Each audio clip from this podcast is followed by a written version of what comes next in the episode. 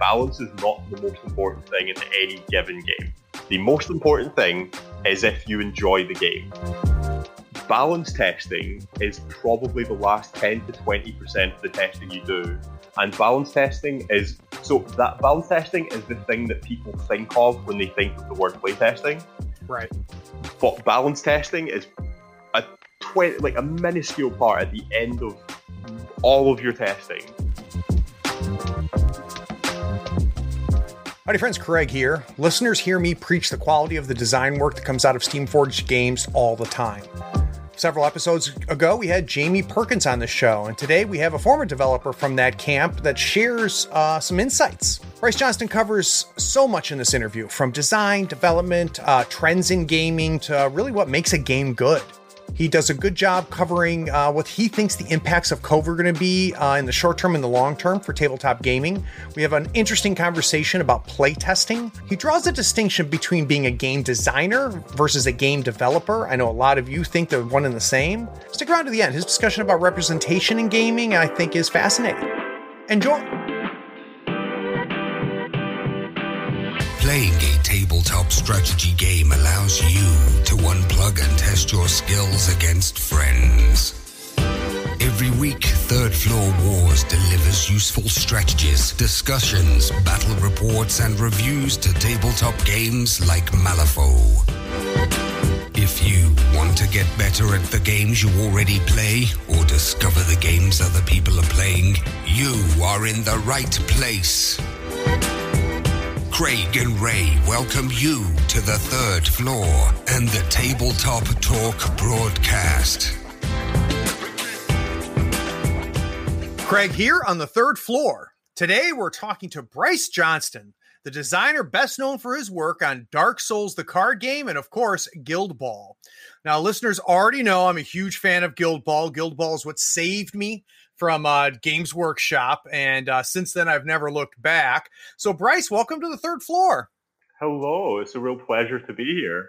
Well, it's good to have you, man. Yeah. Um, so the question we give all new guests, uh, and uh, your uh, good friend Jamie had to answer this as well, is uh, there was a day, and it wasn't yesterday, but there was a day where Bryce had never seen a tabletop game before, had never seen a mini, uh, never rolled a die. I want to know what happened that day when it when you first came across it. So, how were you introduced to tabletop gaming?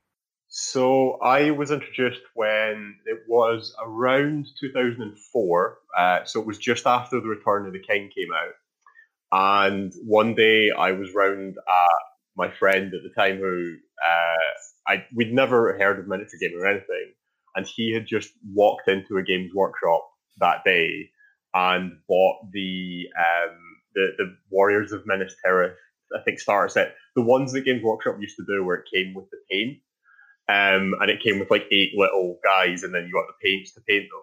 And yeah. I saw those figures, and I just felt something inside my head go, "Yeah, yeah, this this is going to be a problem." Um, and then yeah, so I, I, got into the Lord of the Rings, and then fantasy, and then 40k, and then War Machine, and then Guild Ball. So Gotcha. That's a, that's a very common progression. Um, I still argue to this day that uh, Lord of the Rings is one of the better games that GW ever put out. Mm-hmm. Um, I think uh, really the only gap for that game where I ended up losing interest with it because it wasn't the. I mean, the models were really nice and um, and the rules were pretty good. Um, mm-hmm. The problem was is the uh, win condition. What, what ended up ha- what ended up always every game I ever played a match game, right? Not a scenario, but every match game I ever played, you just ended up with everybody piling up in the middle of the board and beating the hell out of each other. Yeah, which is fun. Um, but I always felt like that was the only thing missing. There was just something that uh, kind of changed it up a little bit. Um, but uh, yeah, good game. Um, I, so I, I, don't know that. Um, I, I think in tournament play because Jamie Giblin, who I, I I was about to say I work with, I used to work with. uh, uh, he played a lot of uh, the Hobbit and the Lord of the Rings strategy battle game uh, over the last kind of ten years, I think. And apparently, in tournaments, it's all sort of scenario based, and there nice. are actually scenarios that kind of shake that up a little bit, which sounds really good because you're right. That was always one of the big weaknesses in yep. standard play, as it were.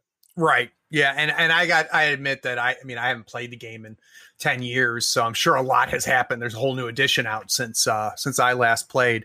So you the progression from Lord of the Rings to fantasy very natural, fantasy and 40K very natural. But then there's the jump, uh, which is leaving GW for Privateer Press and getting into War Machine. What what caused that to happen? So that was because um, we were essentially at the time there was myself and a group of players that I used I grew up with essentially, um, and one of them had been sort of chatting to people online and sort of hearing about War Machine, and at the same time we'd been playing competitive 40k uh, and going to tournaments for it, and we actually went to I think like the second ever Nova Open or something in 2011. Like wow. I was, I think 19, maybe 20. Uh, and I, the three of us uh, flew over and we went and played Nova Open. And that was when we actually, ironically, even though we went to play 40k, we ended up getting to know a lot of the War Machine players there. And we went to play 40k and left with about $70 worth of War Machine books and then we all sat on the flight on the way back reading the War Machine books. Uh, and then we sort of never really looked back. Um, yeah. We, I am by nature, um, when it comes to tournament game, like when it comes to gaming, I am by nature a very competitive tournament gamer. Or rather, I wasn't, and then I grew up with two people that were, and so my choices were get beat literally every game, or right. get get good enough to to actually compete. Um, and so I, I, eventually got got that good and um, never really looked back because War Machine did that much better than 40k did for me. It, it provided the thing that I was looking for out of the game yep. much better than, than 40k ever did. Yeah, a much better rule set and, and far more built for competitive play. I think that um, I I tend to get on GW a little bit more than I probably should, um, especially since the changes they've made recently. But um, you know, I think that if if you're playing 40k and AOS um, to have fun and throw dice and stuff like that, they're mm-hmm. fantastic. Mm. They're really good, and you can't beat the lore and stuff like that. But I think if you are a competitive mindset and you come across something like War Machine, you're like, oh wow, there's a whole new world here. Yeah, yeah, definitely. So when you migrated to Guild Ball, was that uh, a career decision? Was that um, you're getting tired of um, uh, War Machine? Like, let's talk about that last jump there. So it was a combination of uh, definitely a career decision because I started playing Guild Ball in 2015. Um, and at the time, I was like going to the World Team Championship for for War Machine, and I was playing like near constant War Machine. And then in the tail end of 2015, Jamie Perkins uh, approached me and said, "Hey, we knew each other a little bit through through War Machine." He was like, "Hey, uh, you have a, an English degree and you're, you're good at English. We need uh, a proofreader." Or I was originally oh, what I came on, yeah. So I came on originally to be like a proofreader and a, and a rules editor. And my credit to this day on the Guild Ball Season 2 rulebook is actually as an editor, not a, a developer. But once I started working with them, I very quickly started doing development work. And so I took, I got the job at Steamforged in May 2016 officially, but I'd already been working for them for about six months, kind of on and off, uh, as it were. And then, so that was May 2016, and then in I think July 2016, Mark Three of War Machine dropped, and that that that mark suffered from a lot of it was overhyped by Privateer Press because they made a very big deal about how it had been playtested for three years and it was going to be like incredibly balanced and X, Y, and Z, and was, they made a huge deal about it. And then when it came out, there were I remember laughing because there were a bunch of basic typos on a lot of the cards that they said they'd been testing for three years. And it turned out the game wasn't any more balanced than Mark II had been. It was just different stuff was powerful.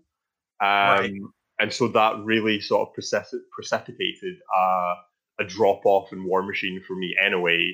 And at the time, the Guild Ball competitive scene was starting to get going, so I kind of jumped straight into that, and I kept playing War Machine until I think the end of 2017. I kept playing it for another year, maybe two years, but it became the kind of thing where instead of traveling to international tournaments, I was kind of going to local events and playing with a couple of people that I saw and, and not yep. really getting more widely involved in the community. And Guild Ball straight up replaced that, where that was the game that I was I was all in on and I was playing all the time. No, I never played War Machine, but from my understanding, Bryce, the thing about War Machine is you can't get behind, right? Like you have to stay very active. You have to stay on top of the shifting metas and and the changes. Otherwise, you kind of get left in the dust. I've always got the impression that meta knowledge of the entire line can be a, a huge factor in your win loss percentage. So yeah, there's there was a thing that we used to say when back when I played War Machine super competitively, which was no matter how bad your enemy warcaster, which is like a, a you know your guild ball captain. Yep. The warcaster is the equivalent of War Machine. No matter how bad the enemy warcaster is, the first time you play against it, you'll probably lose because every warcaster, even the worst ones, have a trick. They have one thing they can do well, and if you don't know how to counter that thing, you'll probably lose. And every time after that, you're like, oh no, I know this now. It's fine. And War Machine, uh, so knowledge, in depth knowledge of the game has always been very important. Yeah. But that has gotten a lot worse with the arrival of Mark III and with uh, community integrated development, which is essentially Privateer Press are throwing stuff out to the community to engage with and to te- like publicly test. And the problem is they're doing like three of these or four of these a year.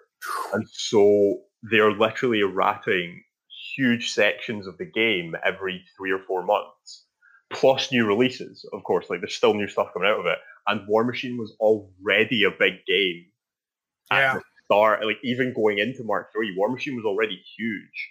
And so now it's interesting you say that because I was talking to one of my friends earlier who hasn't been able to play for six months because of COVID. And he's like, I already feel behind, and no one's been able to play because of COVID. But it's been six months, and there have been changes and releases, and I, God, it's so much. And that's someone that's played the game since 2013, I think. And now that he's had to take six months out, he's like, I don't know if I can get back into this because it's so. The mental load is so exhausting for War Machine. Yeah, and that and that becomes a real barrier. Um, yeah. Part of the reason why I found Guild Ball and started straying from 40k is um, I had kind of gotten lax about keeping track of uh, changes in 40k. A new edition had come out, and I didn't immediately buy it and play it. Um, and I sat down and played a game with somebody, and I was not on top of the rules. And I got so frustrated because the kind of player I am is I, I, like to know the rules. I like to be the person in the room that everybody goes, "Hey, Craig, how did how does yeah. this work?" that's yeah, just yeah. how, how I am. And that's part of my enjoyment of the game is is not is understanding the mechanics, right? And I got I got behind on 40. I can't imagine though how frustrating that must be for your buddy and for anybody uh, losing that.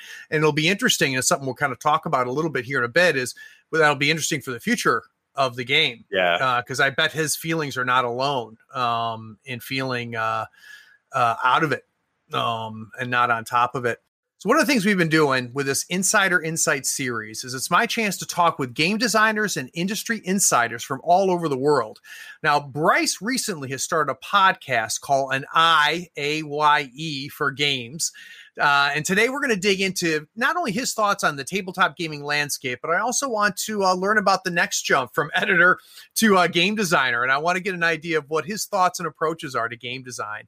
Um, so, Bryce, we're in an interesting time for tabletop gaming right now. Um, board games continue to do well, and they've been doing well for a long time. I think the Euro uh, board games, maybe about a dozen years ago, really started to become prominent. Um, and now you can go to Target and buy Settlers of Catan, right? We still see new card games coming out that are doing well, like uh, the new Marvel one is doing very well. Um, and then you've got Magic the Gathering, which has been around as long as I've been in gaming.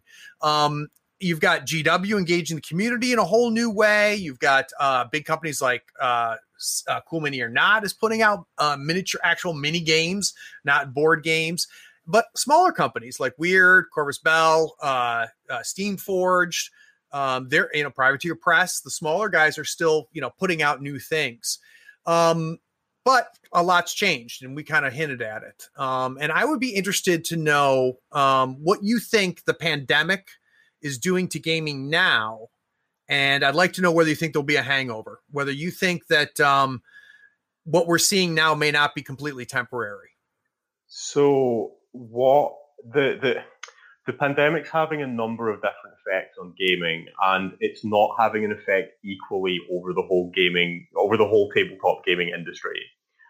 So to break it down a little bit, for instance, RPGs are booming right now. Um, because RPGs, you can jump on a Skype call and you can play an RPG with your friends. And that actually, I know a lot of people who are literally doing that purely because it helps them keep in touch with friends because yep. of COVID. And so RPGs are doing really well, but I don't know how much they're actually selling because RPGs have always had that issue of one person buys a rulebook and they DM 25 people off it. And yep. so that industry, like D and D, is always going to make money, but I wonder if the smaller companies are going to start getting like a little bit hurt by that.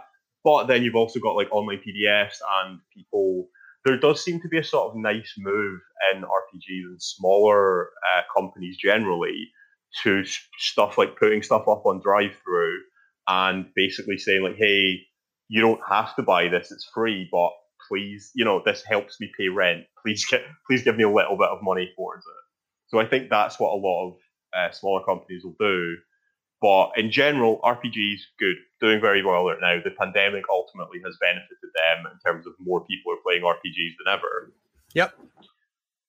Card games, uh, I think, is a really interesting one because we were already seeing prior to COVID a shift to online card games. So Magic the Gathering is one you mentioned. They've made a big shift towards MTG Arena. And uh, for instance, uh, Age of Sigmar Champions, which kind of died physically prior to this already, but they've seen a little bit of a resurgence online. Um, there are a bunch of other examples. I know uh, there was one, it's like Monster Train or something that uh, my friend DC worked on recently.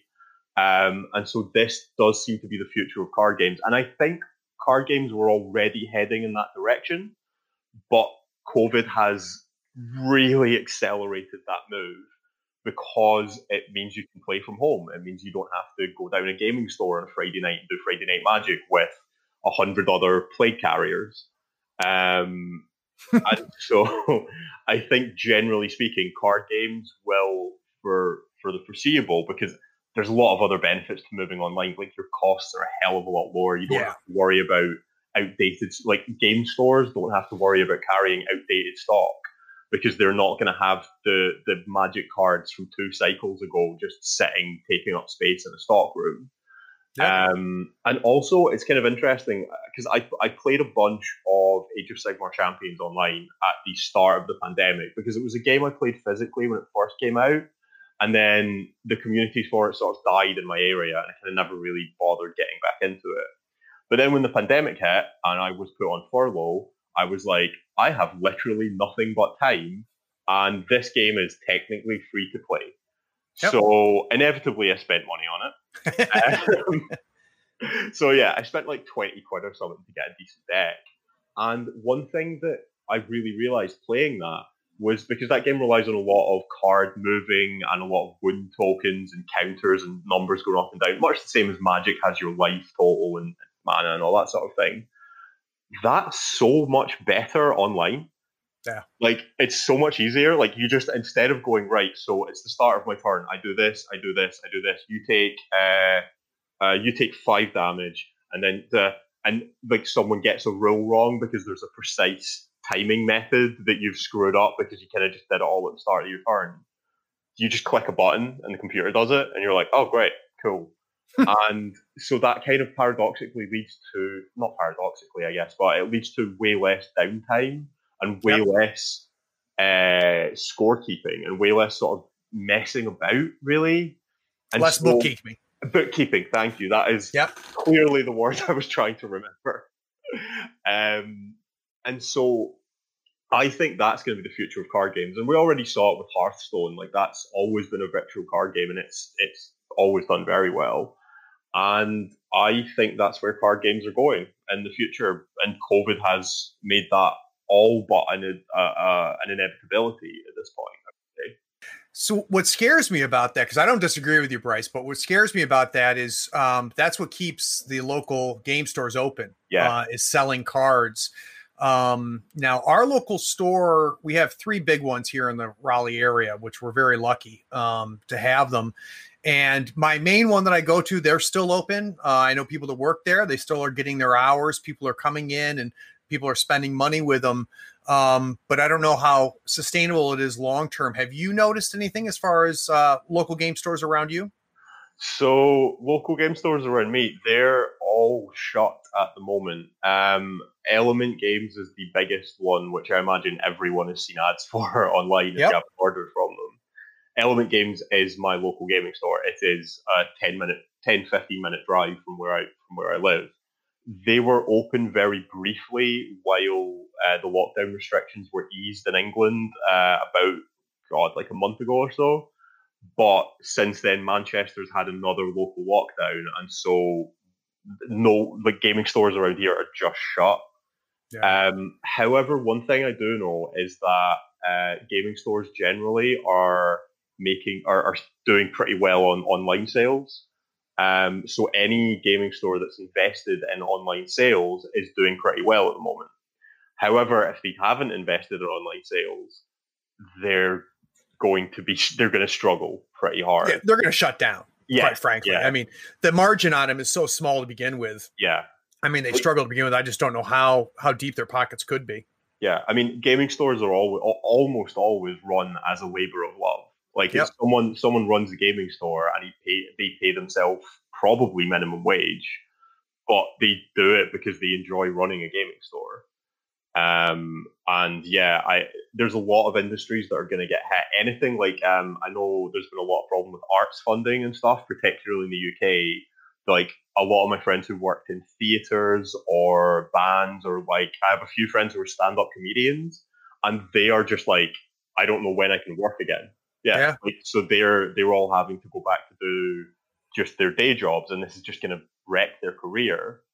Um, and I think gaming stores absolutely fall into that. Any any place that is designed primarily to allow people to congregate, ah, you're struggling right now because people are, cannot congregate currently. And I think this will lead to an overall change, not for the whole of society, but certainly for a large chunk of society.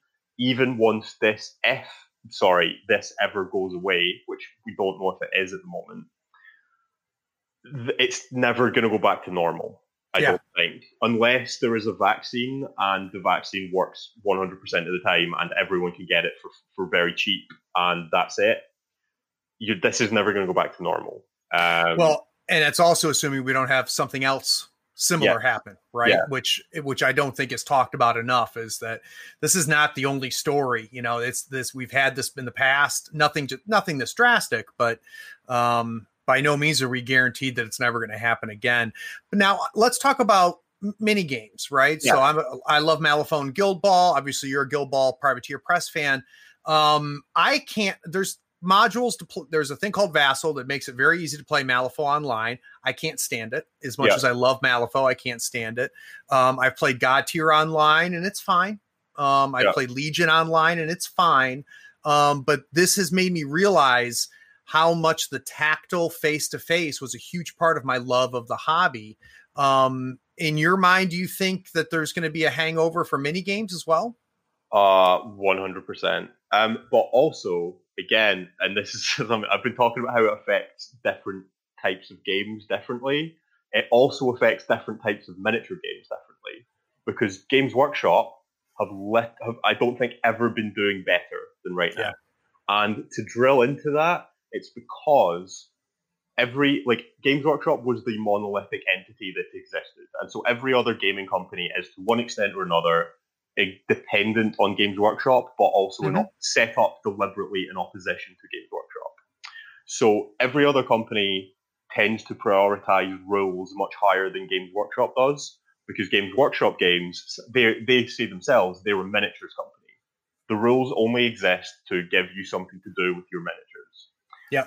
And so Games Workshop have been knocking it out the park during lockdown with going, hey, uh, go and here's a chance to paint up your back catalogue. Here's a chance to start that new army you've always been thinking about. And they can do that because I would I would pause it right.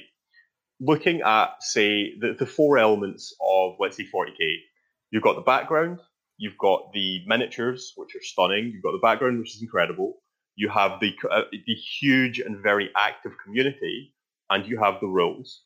Mm-hmm. I would posit that probably zero percent of 40k players of those four things went the rules are the reason I'm playing this game. Oh, no question. Right? Like Yep.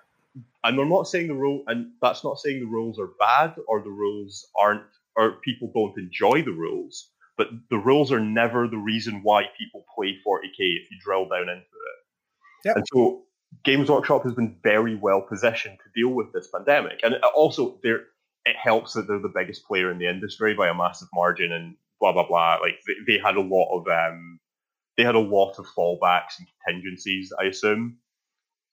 Uh, and their supply chain, I think, helps them as well too. Yeah, the fact yeah, yeah. that they're um, far more self sufficient than a lot of others. Yeah, because their supply chain is almost all internal, yep. so they're not going well, the factory in China shut down. We don't know when that's getting back up. And then we don't know how we're going to ship it because the suppliers aren't answering our emails because of COVID, blah, blah, blah. They're, absolutely. Yeah. But that means that stuff like um, Guild Ball, well, obviously Guild Ball, uh, like Privateer Press, like Malifaux, because they have put a much higher emphasis on rules, they you need to play the games. like yep. the model, the model quality is lower, um, not necessarily because those companies want it to be, but purely because no one can match Games Workshop's model quality. Like I, nope. I got the um, the Lumineth uh, box set. Uh, one of my friends got it for me as a as a housewarming present because I I moved. I was very lucky. I moved into a new house literally two days before lockdown started. Wow. So it was we got out because myself and my fiance were in a one bedroom flat and imagine being locked down for six months in a one bedroom flat. um, and so yeah, so one of my friends bought bought me the Lumineth box as a moving in present, and there were points where I'm pretty sure the sculptors are just showing off. Yeah. Like, you know what I mean? Like I'm I'm cutting out bits and I'm like, oh screw you. How did you do that? Like that's just ridiculous. Um, and so other companies, because the model quality is generally lower, and um, also other games tend to be smaller. Like a lot of the games we're talking about, like Malifaux, Guild Ball, God Tier, uh, there are others that I can't remember, are all like more in that skirmish vein, like Infinity as well, much more in yep. the skirmish vein.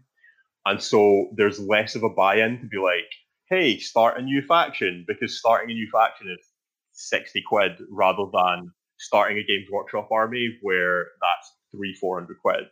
Yep. Uh, minimum.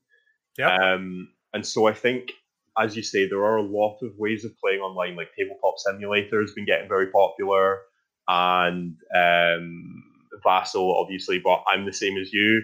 I played a bunch of Vassal, and it it doesn't scratch the itch. It doesn't turn on that same part of my brain that goes, "Oh, I can play this game. I can beat my opponent." It's just like it feels much more like I'm just like, yeah, click, click, blah, yeah, I guess it's fine. And so I think miniature games, Games Workshop was always the biggest player in the industry, and I think they are only going to get stronger off of this because their sales have been extraordinary and have probably gone up, if anything, during coronavirus. Whereas I think every other company is is going to be in much more trouble. Yeah, it'll be it'll be interesting to see how it plays out, Bryce. Um, yeah, uh, in, interesting to see um, companies that were struggling to begin with. Um, uh, there's some timing issues too. Like I feel bad for Corvus Belli because they're supposed to be unleashing this brand new version of Infinity, and of course, you know now they're going to do it in in this thing. And I know Privateer Press was kind of unleashing a new version of uh, War Machine um, from with a different angle, and this you know kind of squash it. Um, I don't know. It'll it'll be interesting. Um, same from the board game perspective too. Um, though the one thing that's nice about board games, uh, and I had this conversation with a buddy of mine, is I can buy a board game today and sit down with my wife or the three other couples that we have, you know, have, have trusted to to you know spend time with uh, because of the protocols they follow. Mm-hmm. Uh, I don't. I mean, I don't socialize that way with people to play mini games. My wife is not going to play Marvel Crisis Protocol with me, so yeah. um, so that changes things a, a little bit. I, I, was I actually was reading an article uh, I think about this today where board games there's the thing where board games are much more innately you buy the board game and 90% like if you're like most board gamers 90% of the time the board game sits on a shelf and you play it maybe once a month tops and that's if it's one of your favorite board games. Yep. But from the board game company's point of view they don't really care. They made a game in a box you bought the game in a box. If you play it and like it that's great and tell your friends but ultimately they've sold you the product and you have the product. Miniature games are con- have to, by their nature, constantly expand, and that means you have to keep buying things. It's it's a much harder beast to make. Like if you think of miniature games that are profitable, like and I mean like really make a lot of money, you're talking Games Workshop, so 40k fantasy, uh, uh, SF, FFG, so X Wing, or maybe Armada. I think it makes slightly less money. It's not as big, but it's expensive. And the final one is Marvel Crisis Protocol. Yep. Like stuff like uh, Guild Ball, stuff like Malifaux, the smaller ones, even Warmachine now. Those games don't make a lot of money. Like they they probably they make a profit. They make enough to kind of pay for themselves, but they don't make a lot of money. And by the nature of war games, they have to expand. So over time, they get more and more expensive. By, by the nature of miniature games, sorry, they, they get more and more expensive. And that gradually the cost and the, the profit slowly gets eaten away unless your sales are also constantly increasing. The final point on board games versus miniature games, because I do think board games are doing quite a bit better in COVID than miniature games, yep. is as you say, you usually have a small group of maybe eight, like let's say eight people, absolute tops, that you consider close enough friends. Maybe it's your family and one other family, and you feel safe enough to interact with them during COVID. And you can play board games with them because it's usually families, whereas miniature games tends to be uh, it's a very competitive game. So you need a much larger gaming circle generally to sustain it, which yep. is usually up to about 20, 25 people which in the state of COVID is not a group you can vouch for. And there, there are bound to be people in that group of maybe 25 that you're like, nah, I don't, I don't trust that you're doing, you know, I don't trust that you're going to wear a mask and you're, you're going to do all the right things, you know? And so yeah. Board games tend to be more intimate, I guess, is my, is my point than miniature games. Yeah, I can tell you right now, uh, Bryce. Even if uh, Tuesday night gaming opened up at my game shop again, and I would go every Tuesday night, I'd go and I'd play something. I played Malifaux, Marvel Crisis Protocol, or whatever if they started doing it right now, I wouldn't go. Yeah. Uh, yeah for yeah. the exact same reason that you're talking about. Um, guys, we're going to take a quick break. When we get back from this break, I want to learn a little bit more about uh, Bryce's perspective on miniature games, kind of where they were, where they are now, and some of the things that he thinks um, could be changes that we see, some trends from a design perspective. So we'll be right back. This Friday, your favorite emotions are back on the big screen in Disney and Pixar's Inside Out 2. It's time to greet your team, Riley! It's anger! Let me at him! Fear! Safety checklist is complete! Disgust! Ew, ew! Sadness is in the house! Oh no. Hello, I'm anxiety. I'm one of Riley's new emotions. Disney and Pixar's Inside Out 2. There's a part two? We're going! Rated PG. Parental guidance suggested. Only in theaters Friday. Get tickets now. If you're an athlete, you know the greatest motivator of all is the fear of letting your teammates down. After all, a team is only as good as its weakest link. So you owe it to those wearing the same jersey as you to be your best every time you step on the field. That's why there's no vape in team. When you vape, you can expose your lungs to toxic chemicals that can damage your lungs. If you're a step behind, the team's a step behind. Brought to you by The Real Cost and the FDA. Howdy, friends. Craig here. Nothing makes Malifaux easier than having the right tools. Here at the third floor, we love all the licensed Malifaux goodies from Custom Meeple. Not only are they helping support this podcast, they sell custom made Wyrd licensed tokens and terrain. They sell it all crew boxes, terrain, markers, tokens, and even a 3x3 full Malifaux board. Custom Meeple sells a complete M3E token set covering every marker and token you need to play. Custom Meeple are the source for the official accessories for Malifaux.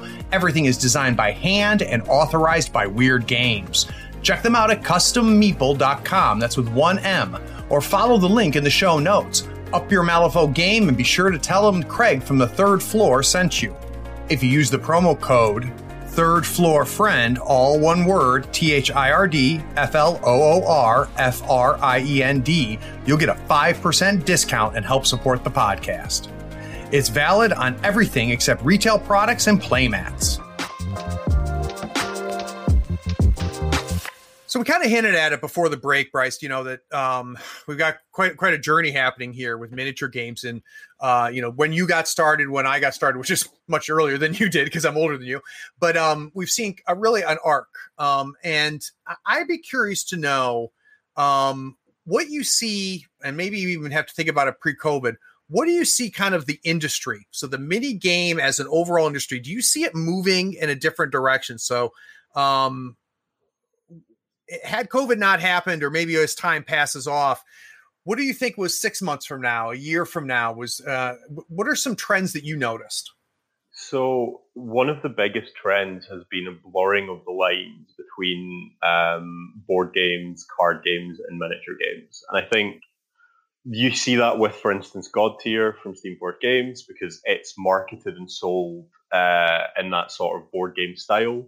I mean, it started originally much earlier though with X Wing. I actually think was one of the first ones to do it, where you buy the starter set and it's like a game in a box, and it comes with absolutely everything, all the tokens, everything. Whereas traditionally for miniature games, you would have to buy all the tokens and stuff separately. Yep. Um, like I'm thinking about Warmachine particularly. There was a huge side market for companies that make like licensed tokens and stuff. And X Wing sort of started with that, and Armada with FFG. And I think you're going to see a lot more of that um, going forward because miniature games are traditionally, apart from Games Workshop, which is always a sort of outlier in everything because it's just it's the biggest player in the industry, and no one, I don't think anyone is ever going to touch Games Workshop. FFG managed to get to a similar sales level with X Wing but they don't have anything like that the the terms of the community painting because they all of their stuff is pre-painted as well which is another huge factor for getting board game players in um, and also the fact that they all use all of their games use custom movement widgets. Because mm-hmm. when you're trying to get board gamers to play miniature games which board gamers are a much bigger market one of the things that often puts people off is free movement and having to like standing around with a measuring tape or widgets and, and measure your movement. And personally, that's one of the things I love about miniature. Right. Yeah, and but I am aware that makes me, in terms of the market, very much in the minority. And yep. so board gamers want everything they need in that box. And um, I think, yeah, I really think you're going to start seeing that is already the biggest trend in the market. And even, um, for instance, CMON with A Song of Ice and Fire, you saw the same mm-hmm. thing: custom movement widgets, custom dice, custom everything that you need and all in a box.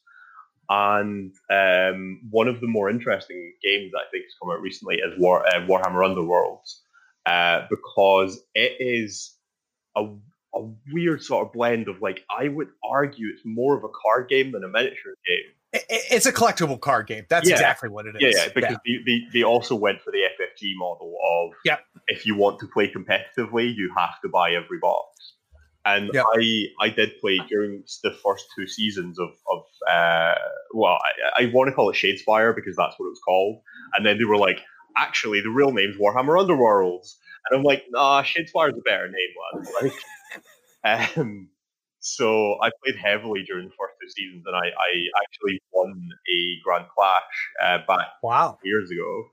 Um, but I got out of it because it was the collectible card game model, where I was like, I started looking at every new release. Instead of a release, I saw another little blip, and there were going to be little blips every month where I was going to, if I wanted to keep playing this game, I was going to have to spend 20 quid a month in yep. order to stay in. And if you get out of it, because I, I, did, I took a break from what I intended to be a break from the game. And then six months later, I was like, God, I need to spend 100 quid if I want to get back into this and it really put me off. But I think the game itself is actually a very interesting blend of, and it's Games Workshop going for, for the card game market. Um, and they market it as the ultimate competitive miniatures game, which I think is very funny because it's not a miniatures game and it's not the best miniatures game in the world. Right. um, because there are three separate points of variation in that game with your power deck, objective deck, and dice, compared to something like Warmachine or Guild Ball, where traditional yeah game only have one point variation. Um, not to say it's a, it's a good game, because it is, and I very much enjoyed playing it. But uh, yeah, so I think so, I think you're going to see a lot more blending of traditionally separate styles of games, and I think Underworld is a big sign of it. God Tier is a big sign of it. Um, a Song of Ice and Fire, everything FFG do, because yep. FFG have inserted themselves into the miniature game market by having a Star having Star Wars. Right. At the end of the day, you can strap just about anything and put a you can you can strap a Star Wars license to literally anything, and you're going to make money. Yep. And it lets them artificially kind of instantly insert themselves into a market in a way that no other miniatures game has been able to achieve except Marvel Crisis Protocol. I was just about to say that's yeah. the other license that's big enough now too. Yep. Yeah, yeah, yeah. And again, Marvel Crisis Protocol uses a lot of the same stuff FFG does because it doesn't use measuring tapes. It uses like its own movement widgets. It uses its, its own, own dice. Its own dice. And the the move away from standard D6s is actually something that's been coming for a while. And I think like that is a much more common part of miniature games than it was ten years ago, and I think that will continue to be more co- like a more common part is using your own custom dice because they they let you do things in ways that normal d6s don't, and they aid player interaction, even if because so in shade in Shadespire, it could be that like a six is a crit, a four or five is a, is a hammer, a three is a sword, a one is a as a whatever Right. But by putting your own but putting your own system on there, you aid player uh, aids player legibility because it's easier for a for a casual player to just pick up and instead of having to whip up like a table or something in a book, you just go, I rolled a hit. That's good. Um, and also, side point, it lets you make lots of your own custom dice and sell them that no one else is making. Yeah, and I would imagine um, that from a design perspective too, it opens up something too, right? So you can, you can yeah. only redesign a D6 so many times. It's one through six. Whereas if you've got dice, you've got a new potential mechanic, and that's actually where I want to talk a little bit, um, Bryce. So let's go back to the movement widgets, right? So you've got uh, not just movement widgets, but let's look at like say Godtear Shadespire, right? Where you've got the hexagonal limited movement, you have board spaces, right? Or you go to uh, Legion, Marvel Crisis Protocol, um, X Wing, where you've got widgets that that limit the movement. From a design perspective, um, what do you th- what is good about that? Like as a designer, what makes you go, oh, thank God we're going to go this direction, and or and what is something that you uh, worry about as a designer? Uh, but let's focus on what you like it. Um, if you were, if someone said to you, Bryce, I need you to design this game. My only requirement is it's going to be a hexagonal board or it's going to use these widgets. What does that? What does that offer you as a designer? Uh, so if we take the three points of the compass on this one as free movement, widget-based movement, and uh, hexes, heck, like the two extremes, free movement gives you free movement, right? Like the strengths of that are, are it, it aids player positioning and it makes player it makes positioning the most one of the most skillful elements of any game it's part of, right? And that appeals to a certain potential part of people. The downside is that it feels you get to situations where people are like, "Ah, oh, I'm point one of an inch out of this measurement." It also leads to movements where models on a tabletop inevitably are going to get knocked. They're going to get like like you're going to put a fist down on one of them at some point, and you're going to have to be like, this was somewhere in this area, and just sort of hope that you're putting it down. And right it's place. important, as we've already said, yeah, right? Exactly, because free movement is in any game. Free movement is part of movement is. I, I mean, actually, no. In any game, movement is the one of the most important things, right? But in free movement games, it takes on an extra level of skill and of uh, planning around what your opponent's doing and planning around threat ranges. And that can sometimes lead to um, analysis paralysis, as a term we use, where you're you don't want to walk into your opponent's threat ranges, and that's been um, made made worse in some ways by the fact that basically every miniature game that uses free movement now uses pre-measuring, um, which I think is overall a positive because it does mean you're not ever in those feel bad situations where you positioned one point one of an inch out of an enemy model, and it's like, oh well, I suck, I lose. Would yeah. The final point of free movement and pre-measuring is that the downside is that you sometimes end up in a situation where you're just spending all of your time measuring your opponent's threat ranges and staying out of them, and that can often lead to very unfun game states.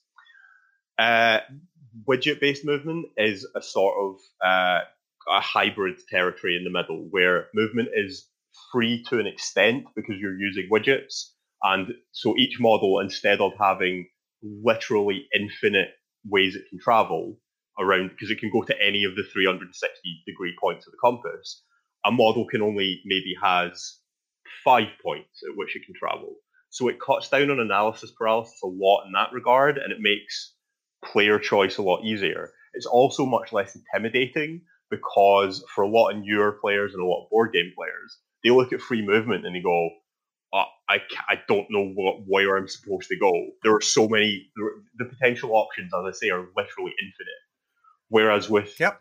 Re, by reducing the number of options, you actually in some ways increase player choice because it's people prefer. I was reading this, reading this really interesting psychological thing today that if you give people in a supermarket 24 types of, let's say, jam, they are way less likely to buy something than if they only have a choice of four types of jam. And I think that's really interesting because that's where the big benefit of uh, widget based movement comes yeah. in.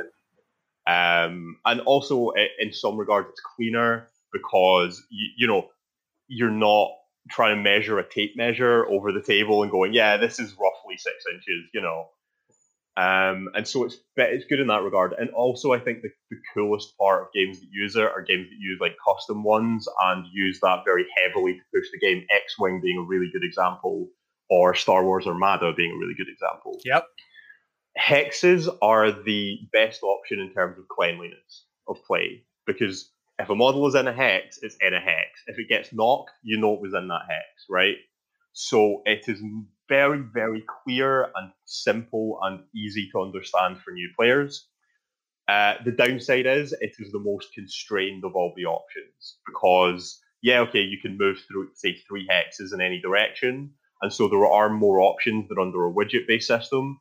But ultimately, the finer points of this this is an inch here an inch there doesn't matter. It's you're in a hex or you're out of a hex. It's a very binary system in that regard.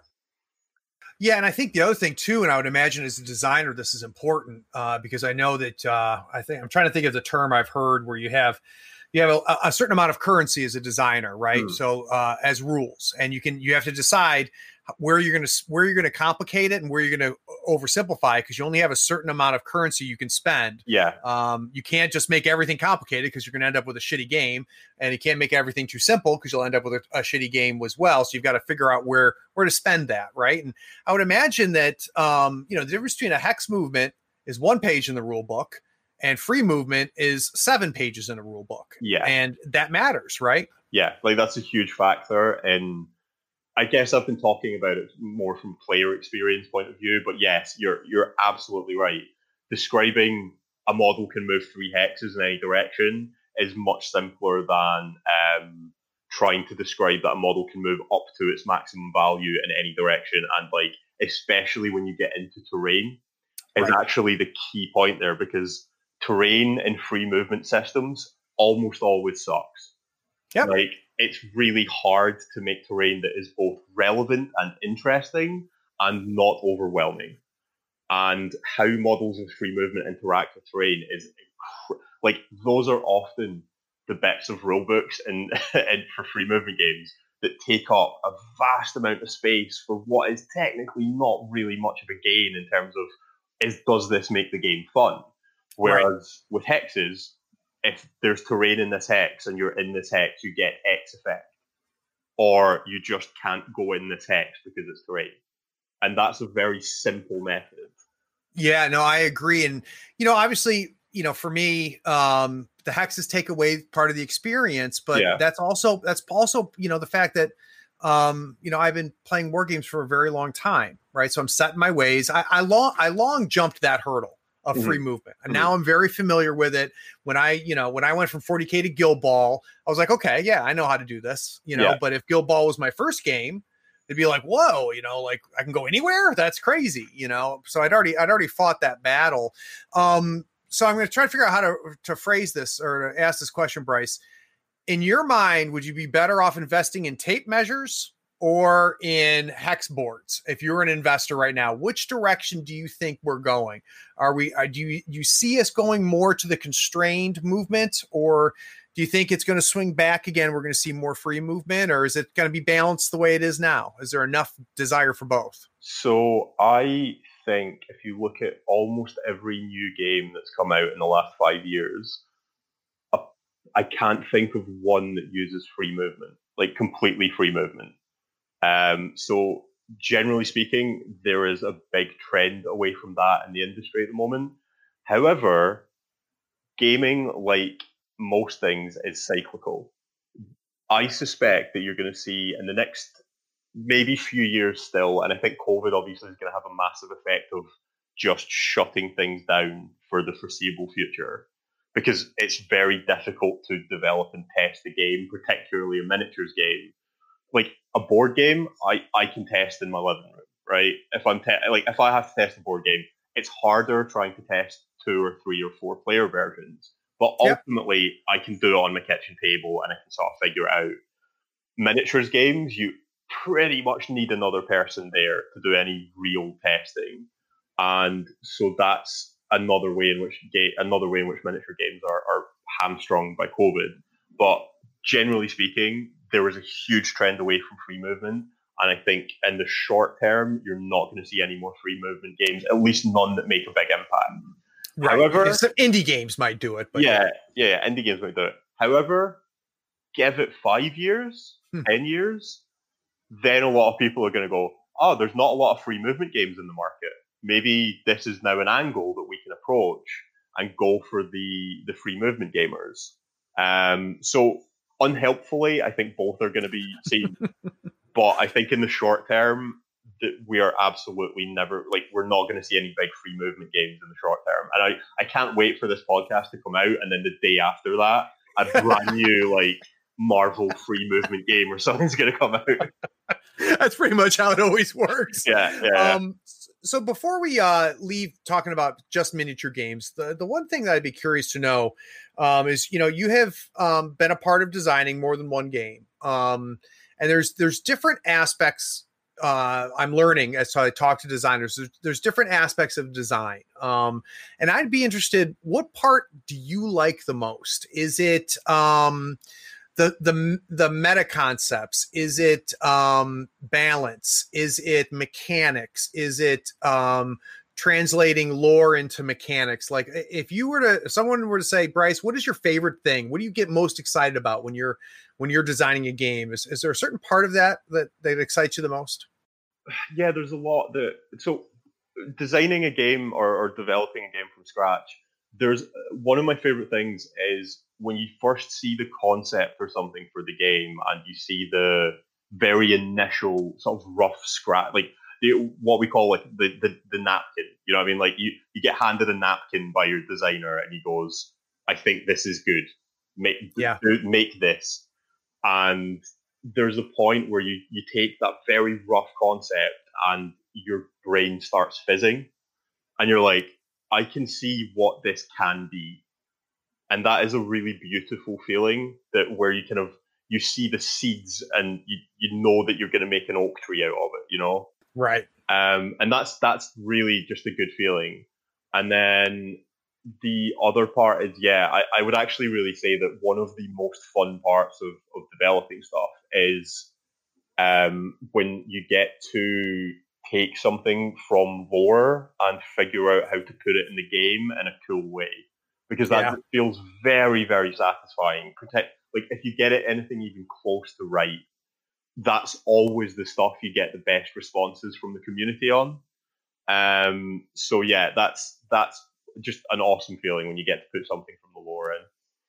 Yeah, it's it's it's neat. It's something that I loved about Guild Ball, uh, and part of what I really love about Malifaux. Um, and quite frankly, it's kind of what I'm digging about Marvel, Marvel Crisis Protocol too. Is that I mean, each of those games feel like Guild Ball felt like the books and the stories I read. Malifaux feels like you know that, and and I feel like I'm playing superheroes when I'm playing Marvel Crisis Yeah.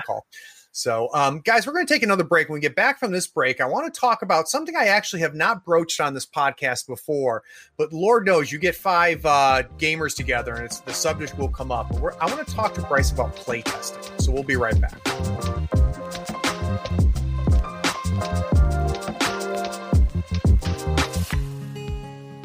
Howdy, friends. Here on the third floor, you'll find us playing Malifaux and other tabletop games using Mats by Mars.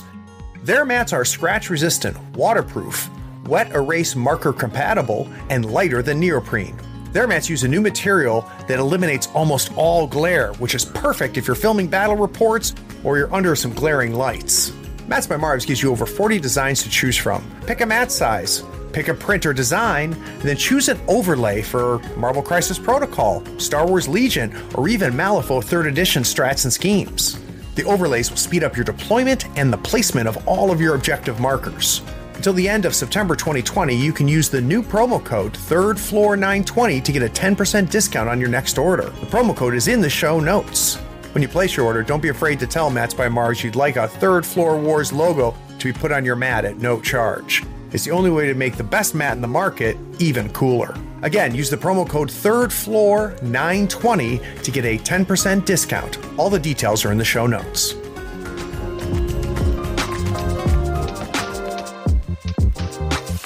So I kind of dipped into it a little bit with Bryce talking about what's the most exciting. Um, I have been told off the record by a few designers that play testing is a brutal process. Um, but boy, oh boy, is it a necessary process. And if uh, you sit down somebody and they're and you ask them, you know, where did this game go wrong? Guarantee the topic of play testing is going to come up. Um, anytime a new edition comes out, play testing is going to be a subject. Anytime a new wave of models comes out, play testing is going to be a discussion. Um, so, Bryce, um, I'm not quite sure where to even start. Um, let's start with something simple. From a design perspective, what is the goal of playtesting? So that's a difficult question because there are multiple types of playtesting, is the answer. There is the playtesting you do initially when you have a concept to make sure that the concept functionally works. And at that point, you have to literally turn 90% of your brain off. The part of your brain that's going, oh, that's really overpowered. That's silly. Blah, blah, blah. That is absolutely irrelevant, right? Yep. The point of initial playtesting is is this functional? Does this do what I want it to do? And that's the that's the the it's let's say the first ten percent of testing you do on a on a on a game. The next part is probably seventy percent of testing, and it kind of goes throughout all of the aspects of testing, but it's the biggest and the absolute most important part, which is is the game fun? You are testing to see if the game is enjoyable because people get so hung up, and it's one of the things actually that is quite hard to makes it quite hard to find playtesters sometimes. Is people see the word playtesting and they either home in on the play part or the testing part, and it's like, no, you're doing the whole thing, right? Yeah. So that means you can't just pl- approach playtesting as if you're just playing a normal game with your friends because that's not the point. You also can't approach playtesting from a purely mechanical, this is a test, I will bash numbers into a spreadsheet until numbers come out. Right. most of what playtesting is is is making sure that the game is fun. Because if the game's not, you a game can be wildly unbalanced, right? Like some of the best games out there, uh, like board games particularly, but also I, I think you can say whatever you like about uh, 40k or fantasy. Balance is it's fun. It's fun, right? Yeah. And balance is not the most, uh, and this is going to annoy a lot of people. Balance is not the most important thing in any given game. The most important thing is if you enjoy the game. Balance testing is probably the last 10 to 20% of the testing you do. And balance testing is so that balance testing is the thing that people think of when they think of the word playtesting. Right. But balance testing is a 20, like a minuscule part at the end of all of your testing. Once you've got the game working, once you know what all the mechanics go like, once you know how the overall game engine functions, and once you've got the game feeling fun, then you start worrying about balance. And people drastically overestimate how much of testing is balance testing, basically. Yeah, I, I mean, it, it is what it's what nobody talks about the other aspects of it. That tells you right there, right? Yeah. The, the only discussion that's had by people outside of the glass is, is the is the balancing aspect. Um, so let's talk about the you know, is it fun? Um, how does that happen? So um, I, I, as I've talked to different designers, Bryce, one of the things that I've heard as a common thing is mo- many of the designers I talk to have kind of their secret group. They're hand-picked playtesters that they really trust. Mm-hmm. Um, and they usually aren't trusted for the same reasons. So there might be seven people, right? And you trust Billy to to be able to figure this out and to, to give you good feedback here. Mm-hmm. And Sally and Jim, when they play the game, are going to give me strong feedback on this aspect of playtesting. Um, how do you how do you gauge fun um, as part as part of that? That's uh, probably the hardest thing to do as a as a developer. You have to ideally you have to be exposing new people to the game. So ideally you would be bringing in different people at different stages of the playtest process. And so you might have your people that you trust very much at the start of the playtest process, and you're going, "Look, this is this is rough. Don't worry about balance. Just playtest it a bit. Tell me what you enjoy. Tell me what you don't enjoy." And then close to the end of playtesting, you'd be bringing in people who maybe don't playtest all that much. Yeah. I, ideally, ideally, often what you want is people who've never playtested before. Ideally, people that don't play games all that much. Mm-hmm. And you want to just sit them down. And part of it is you want to show them the rulebook and see if they can figure it out, which is one thing that is uh, one of the most valuable things you can do if you're designing a game is when you're very close to the end and you're ready, almost ready to lock it, bring in someone that's never seen anything to do with the game, show them the rule book, and ask them how to play the game. And yeah. if they can figure it out from the rule book, brilliant, you you're spot on. If they can't, then you need to fix the parts that they can't figure out. But you need to watch them play, and there's there's a spark, right? And it's very hard to describe, but there's a spark when people get a game and often often it's a very small thing. It's something like they'll go to move a piece, and while their hands in the air, they'll put it back down and they'll go, "Wait," and they'll think about it, and you're like, "You're in. I've got you." like, Hook set. yeah, exactly. And really, it's just it's just about getting exposing the game to as many people as you can within the playtest process and asking them what they enjoy and it's something that's incredibly important to test because as a developer, you the game loses all meaning as a game. Um, yeah. Particularly when you've been working on the thing for like five months and you're so bored, and you just like because I got to a point where I was testing, um, and that actually leads to an interesting point because I got to a point with Dark Souls card game where um, I was testing that game mostly by myself at that point. And so I got to a point where I was like drawing a card and I just knew the mathematically correct thing to do in almost every situation. And so that actually led me to, in the expansions, make them harder because I thought the game was super easy. And then right. when I put the expansions out to playtesters, the first time I put it out, someone was like, this is literally impossible. we've died 40 times. We can't beat this. And I'm like, oh, I thought that was really easy. Right. I need to adjust this down a little bit. Yeah. Yeah. Um, yeah. Your, your blinders are on at that point, I Yeah. imagine. yeah, yeah. Um, and it's partially because you're you can very easily get too deep in the game and, and you're only seeing the math, the mathematical elements. Yeah. And there's also, frankly, an element of boredom. Like you tell, like people think uh, game development is some like the most fun game and the most fun job in the world, and it's just playing games all day. And some days, yes. Other days, you're populating a spreadsheet of 280 cards, and other days you are making 150 edits to those 280 cards. And anyone who's worked on a project at work, and I imagine there's a lot of people out in the world, when you've been working on a project for four, five, six months, maybe a year in some cases, by the time it gets to the end of that project, you're done. Like, Yeah. you just want to see the back of it. And so that's that point particularly is where it's so important to bring in other people and get them to playtest it. A, because you get different feedback, but also as a developer, that can actually be really rejuvenating because you you've been so deep and you've had your head buried in this thing for so long that you've stopped seeing the game and you're just seeing numbers. And Yep. then you watch people play it and you go, "Oh, they're having this is a game. They're enjoying it. Yeah. Oh yeah, this is this is fun, right? Yeah, brilliant." And it gives you like new heart to go and work on the game again. I bet. I bet. Now, I'd be curious. Um, let's say that you do do a play test, and this may be you might have a an example of this. You do a play test, and you realize this is not as much fun as I thought it was. Right. So you you've gotten some feedback. You've watched a game or two with play testers.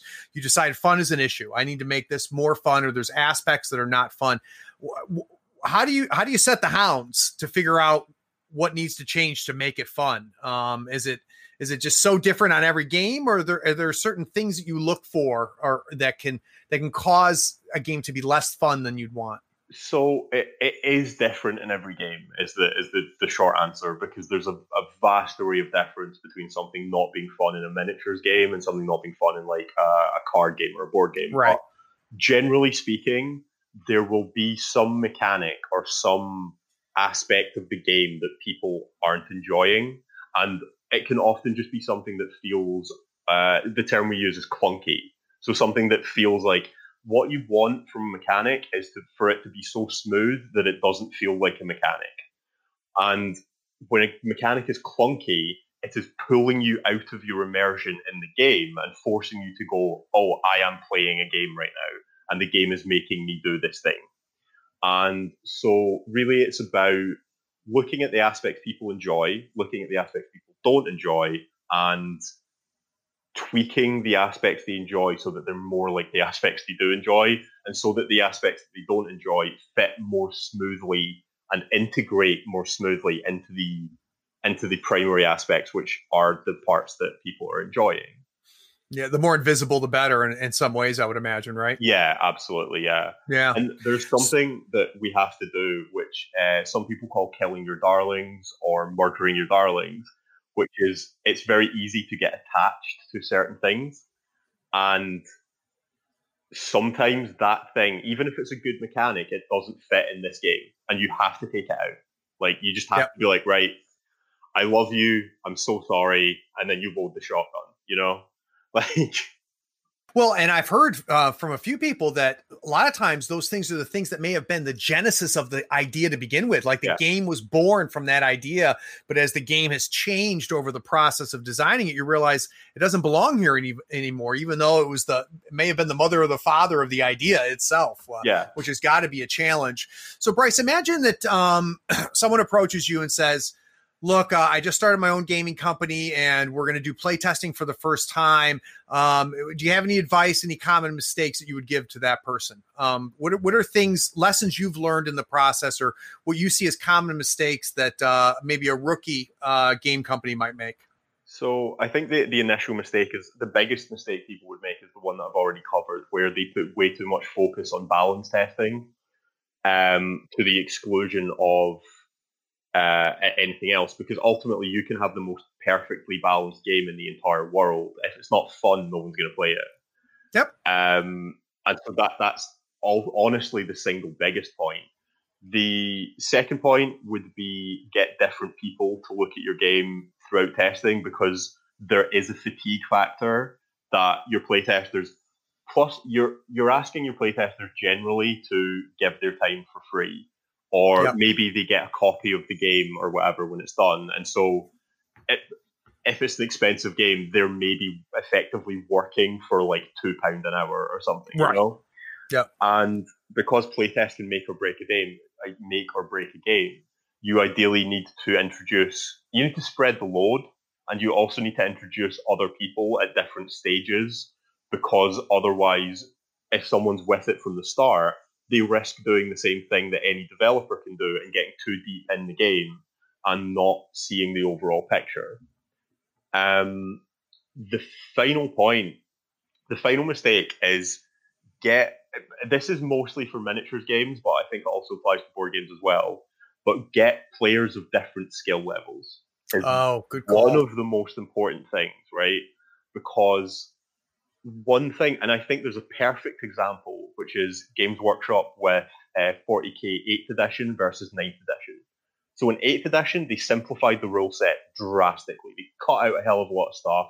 They drastically simplified the cards. They made it way, way more streamlined to play. And people got mad and cried out for like a lot of the rules weren't fully thought out or, or like weren't as clear as they could have been. And going into ninth edition, from the rules sort of um, stuff we've seen so far and the, the, the rules that they've shown, the initial response has been very bad because they're releasing these like paragraphs of text that are very dense, and it's like the hell. Like I, there was one on ter- there was one on terrain that I I do this professionally, and I got I got halfway down the paragraph and my eyes just blurred and I couldn't see anything. And I was like, right, okay, I'm, I'm not reading that. Yeah. And what I think that has been is that all of their playtesters are very competitive players, right? Who are so deep in 40k and live, breathe, and sleep 40k. And those playtesters, because they know exactly what that rule is meant to do, and they are so deep into this mindset of 40k competitive play, they've looked at that paragraph of text and gone, this is brilliant. This is very, very clear. This is very prescriptive. I love this. This means there's absolutely no room for interpretation.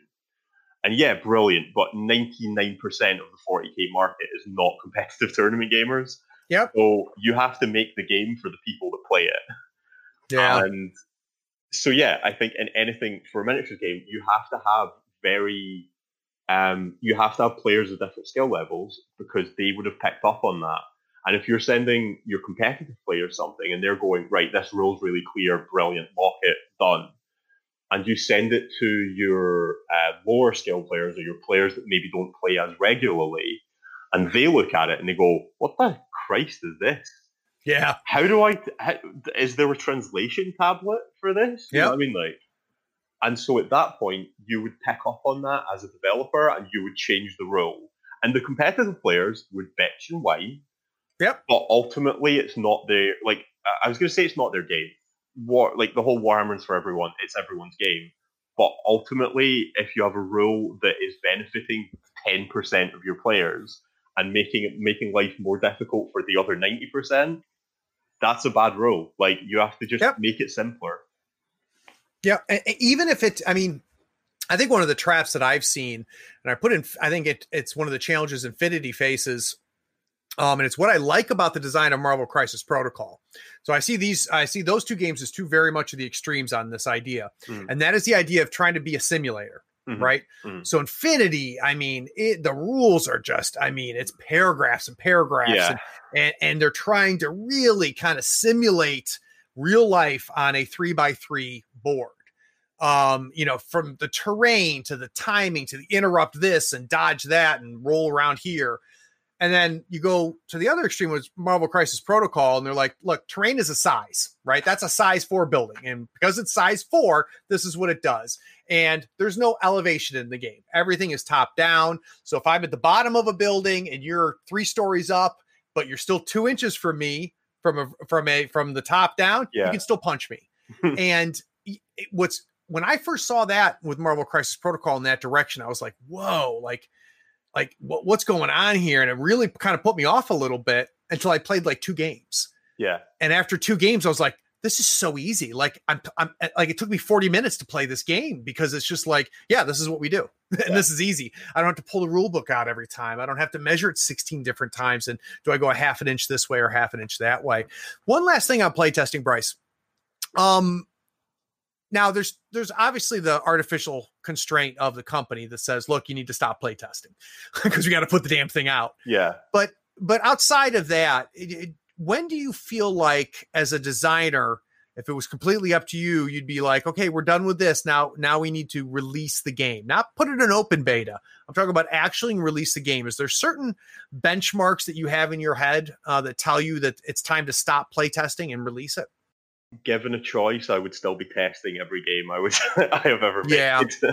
this is one point where developers particularly need external deadlines because we te- uh, we generally tend to be perfectionists. I think is fair to say. Like you want to get every single niggle, you want to get every single little thing perfect, Yeah. and ultimately there comes a point where the game is probably 95% of what you've got in your head and you have to look at well so there's a timing cost thing where like is it worth me spending? Because let's say the 95% took me six months. To get the last 5% is probably going to take another two months. And is that worth it from a that's two months more wages and, and so on and playtesting budget but there's also a point where for that last 5% you're probably not making the game better you're just making it different. Because Right. you like knowing when to step away is very very hard. Like it's something that is actually it's it's why external deadlines are super helpful because they force you to stop tinkering. Because otherwise yeah you could you could tinker forever with any game. There, there you could constantly be changing a number here or there or Yep. adding an ability taking an ability off tweaking this changing that and ultimately Yep. you're, you're probably not really helping at that point right but certainly the t- the, the tendency and the, the the temptation i think is the better word is always to do that as much as possible where some point you might actually the game you had a month ago might actually have been better but you've mm-hmm. you've just tinkered your way into something different at this point uh, what's the term i've heard you over kneaded the bread Yeah. right Yeah. yeah exactly yeah I can get that. So, guys, let's take another break. When we get back from this break, I want to learn a little bit um, about kind of behind the scenes about game design. Um, I want to get a sense of uh, what is something that game designers know that we don't, and what are some fallacies that uh, those of us that don't design games believe in that uh, is really not part part of the reality. So, we'll be right back.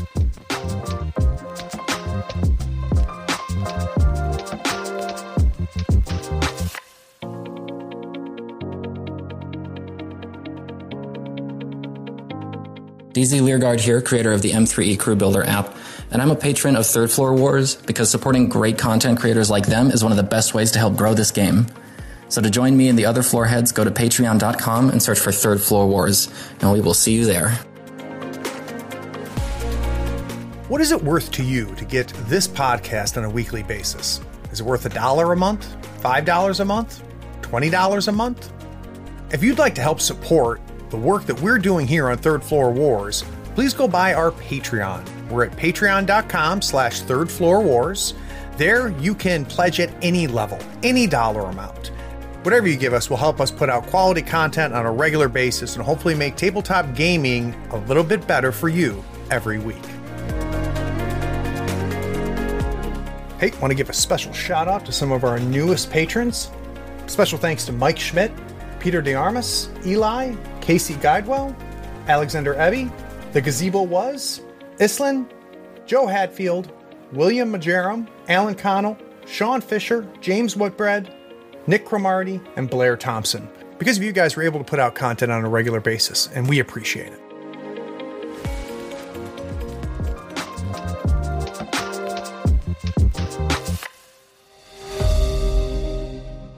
Howdy, friend. Craig here. Is this episode making you realize you need to buy some models? Gadzooks Gaming is my favorite online retailer because of their large selection, killer prices, and great customer service. Don't you hate buying an entire crew box when you only need one model? Gadzooks sells crew box models individually and saves you a ton of money. They even have free shipping to the US and Canada if you spend $100 or more. Swing by gadzooksgaming.com and make sure you tell them Craig from the third floor sent you. All the details are in the show notes.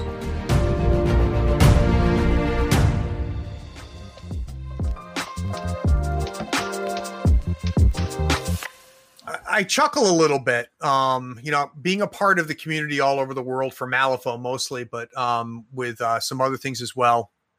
Uh, there's a lot of people out there that are really good at designing games, but uh, oddly, they've never done it before. But you ask them, and they're experts on how to design games and what it takes to be a good designer and things like that. Um, I've been around the block enough to know that uh, you don't know anything until you've actually tried to do it. So, um, Bryce, I've been trying to figure out kind of the best way um, to to crack your head open and, and learn and pull the curtain curtain aside. So I'm gonna I'm gonna ask you the question this way uh, bright-eyed bushy-tailed kid straight out of school comes up to you and says hey bryce i know that you design games. That's what i'm going to do for the rest of my life. I just got hired by a company and i'm going to be designing my first game.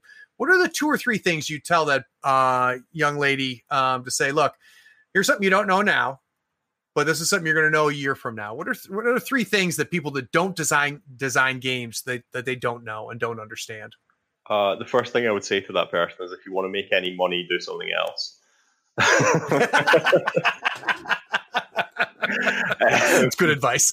Same thing about yeah. owning a game shop, right? uh, the second thing I tell them is um, I sort of covered it slightly above, but um, don't don't worry about balance. Like honest to God, balance balance is it's not not important, but I, I think it's interesting because I started as a very competitive tournament gamer. Yeah. And so I was like, balance is the guiding light. If your game is balanced, they will come. And the longer I work in the industry, balance matters, but it's nowhere near the most important thing. So don't worry too much about it. Can you think, Bryce, when you turned that corner? Is there? I'm sure it wasn't like overnight. I'm sure it was somewhat gradual, but can you can you think of maybe a landmark that made you realize, you know, what I came in thinking is not the reality, and you know, this is what I this is a, I need to re, rejigger the the balance in my head.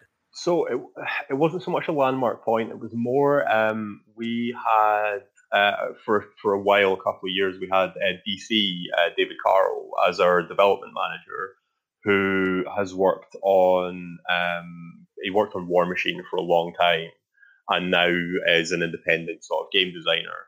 And he was one of the one of the wisest people I think I've ever met in the industry. And he was the sort of person that gave us gave us a talking to and I, I say gave us a talking to. He just showed us really and was like taught us what how to be game developers in a lot of ways. Yeah. And um I I think it's in, I think it's so interesting looking back because I was talking to someone else I worked with recently about how we really disagreed with DC a lot four years ago, five years ago, and now I just everything. I'm like, yeah, he was right. Yeah, that's the worst. Can you think of a specific thing that where, where you made that revelation? Something that you thought he was crazy before, but you realized he was right? Um, I think it was even more, conceptually. It doesn't have to be a specific. Conceptually, it was about um, whenever we would get uh, like a new concept for a for a guild in Guild Ball for a while. My head would immediately go to whenever I saw the very first concept, I would go, "Oh, that's broken. That's that can't exist in the game." And DC every time would be like, "That is completely irrelevant. We'll deal with that later. That's not the point right now." And it, it took several iterations for me yeah. to, to get it into my head. But particularly when you're looking at a first draft of something, you're not like you have to turn the balance part of your brain off. And he would just he would tell me every time every time I brought it up, he was like, "No, stop it, turn it off." And I'm like, "Right, okay, yeah, okay, I, I I'm in the room. I'm I'm with you. Yeah, that that looks like a really fun mechanic. We can tweak the numbers later. You know what I mean?" and you always. I, I guess one thing as well is you always try and look from a. Um, you try not to say no as much as possible because every time you say no, you're limiting your own design space and you're making your job yeah. harder. Because then you end up boxing yourself into a little corner and going, everything in this game has to be within this thing. And that's not to say that you can't. You need limits, right? But... You need limits, but one of the most important things as a game developer is you have to know where the where the what the rules are so you can break them. Right. Right? right. You can't you can't just go in willy nilly breaking rules all over the place.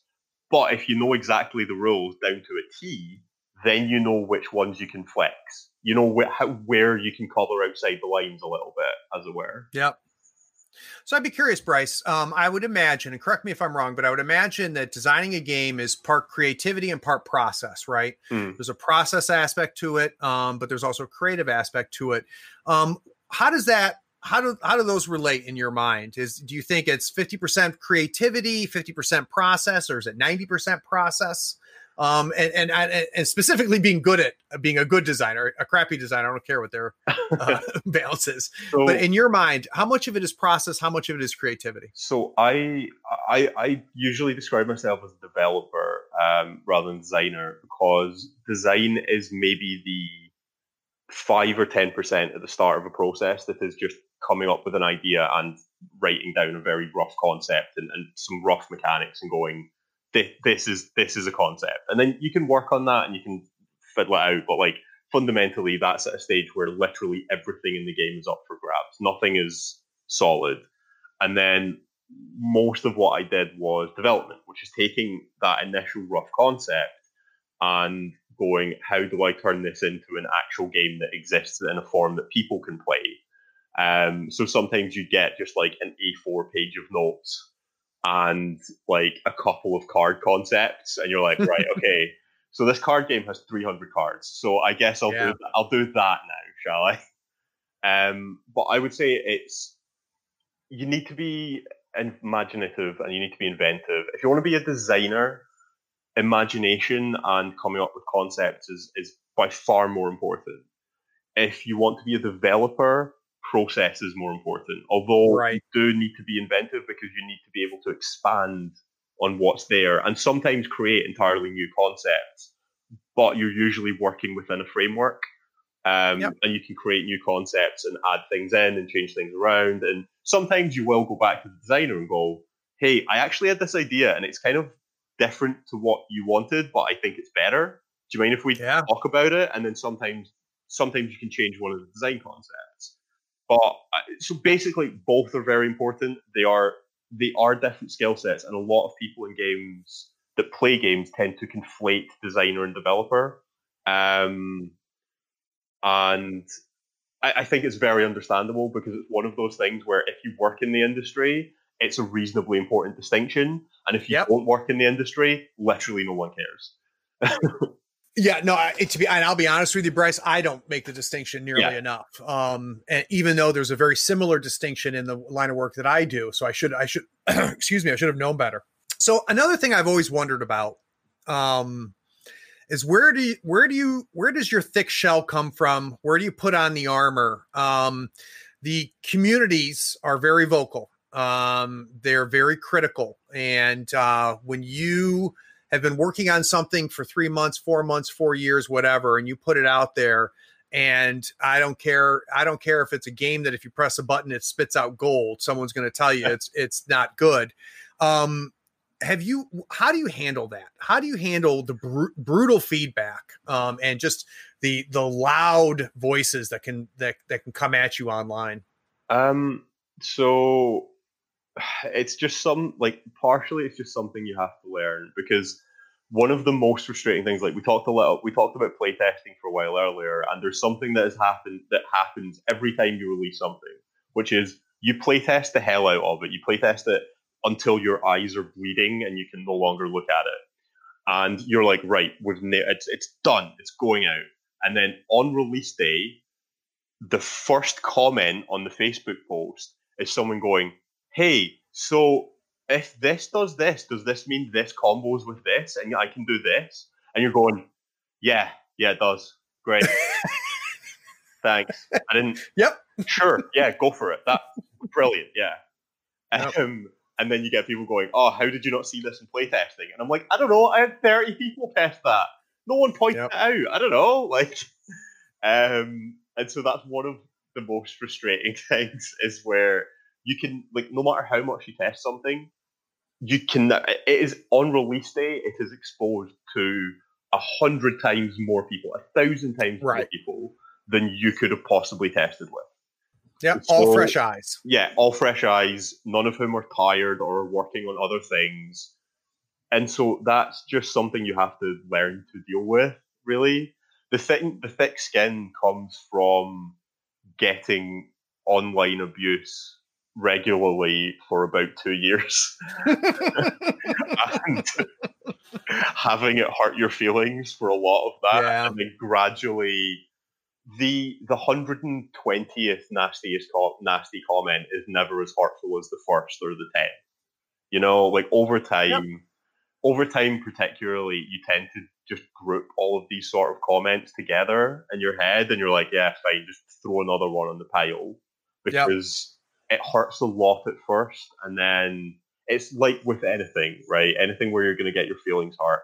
And it's one of the problems in any sort of creative industry and it's one of the most nerve-wracking things is that ultimately you are taking something that you have poured your time and effort and your brain power into and you're saying this is something i created. And you put it out and people are going to hate it. Like yep. some people will love it some people will hate it, right? That is an inevitability of, of working in a creative job. And it's just something you, unfortunately, there's no silver bullet for it. There's no, I mean, if you're feeling um, vulnerable, um, or, or, particularly if your mental health is suffering, I would rec- really recommend that if you have just put something out, turn off your phone, turn off Facebook, turn off Twitter, don't look at it, go for a walk, and come back in about two or three days because mm-hmm. the, the, initial hot takes are going to be a lot angrier than the takes you're going to see in about three or four days. Because there were models that came out that I've worked on, for instance, where the, the initial reaction is someone going, This is the most broken thing I've ever seen. You guys are absolute more, I mean, maybe not that harsh, but you know what I mean? Like, right. you guys are idiots. How did this get through testing? Yeah. Then a week later, when people have actually tried it, they're going, Oh, actually, this is fine. Sorry.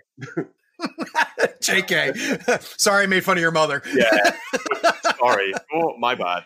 Um, so, as far as feedback goes, Bryce, and people, you know, uh, uh, giving their opinions about the work that you've done, is there a certain aspect of it that um, you consider yourself extra more sensitive to than another? So, if someone comes up to you, I'm getting the impression of someone, you know, says, you know, hey Bryce, this is broken. You're like, okay, you know, that's I, I, I, balance is something that I've, you know, that I that is important, but not as important as you think it is. Um, but is there something else, eh, or, or maybe you can think of a comment or or a, a hot take or something that you went that really kind of disappointed you, um, and not hurt your feelings, but I think you understand what I'm saying. Yeah. So, so the example of someone coming up and saying it's broken, like that is hurtful more for Guild Ball than anything else because it was a competitive focused game. Yep. Balance is so I talked about it being maybe 10 or 20%, and Guild Ball balance is maybe 30 to 35%. It's a bigger percentage. For something like Age of Sigmar, balance is in the 0.2% territory. Yep. Um, yep. So someone coming up and saying something is broken is that sucks. But the worst thing is when someone comes up and says like, this is trash. I never want to play with it, or like I never, I don't like. I'm just never. This is nothing to me. Actually, no. There, you're right. There's the the worst thing is if you don't elicit any strong response either way, and someone sees something you made and they go, eh. and they never talk about it because in some respects, even if someone's even if someone hates something you've made, they're still spending a lot of time talking about that thing you made, right? Like, yeah, that's that's kind of cool. But yeah. if if something comes out and it just immediately sinks without a trace and it doesn't even generate negative feedback, you've you've gone pretty pretty wildly off the rails somewhere um, along the line, and that can be sometimes those are inter sometimes those are something mistakes that you've made sometimes it's external pressures like yep one of the hardest things is like i've talked about having a, a hard deadline is often very good for a developer it can't be too hard a deadline you know yeah. because sometimes you get a deadline and you're like oh this game isn't going to be done you know what i mean yeah. i'm going to do my absolute best but I, there's a limit to how much work i can physically do in the time i have to work yep. on this so, if you look back over the last couple of years, Bryce, is there a particular comment, conversation, uh, forum post, or something that uh, that really, really had a, a good impact on you that made you just feel feel good about what you do? Um, can you think of of something that really meant a lot to you that has been said in the past? I can't really think of any specific. No, I saw a lot of comments when the Shepherds Guild um, came out for for the for Guild Ball was the last guild ever to be released, and it was kind of my my baby. Um, I really the con because I got to very quite rarely. Normally, the, the the concepts for guilds would come down from the design team, and we would develop them. Because I like I got to basically design the Shepherds Guild, so I got to do all the all the all the backstory for well wow say all the backstory what backstory there is. I got to work with the sculptors and help uh, sort of finalize the look of the models. I got to write the character bios and stuff, and so seeing people seeing people enjoying them was just really satisfying.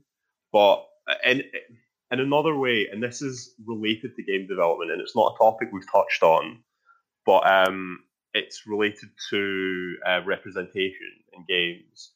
And one of probably the favorite comment I've ever seen was when there used to be a rule in Guild Ball called Charmed, which was where um, a model got a defensive benefit if a model of the opposite in inverted commas gender was attacking. So a, a, a beautiful fe- a beautiful female model would get defense bonus against men, and yep. it was a rule that I never liked um, from from when I started playing because I thought it, it assumes that everyone's straight, and yep. it's not really appropriate in a very crunchy football based miniatures game.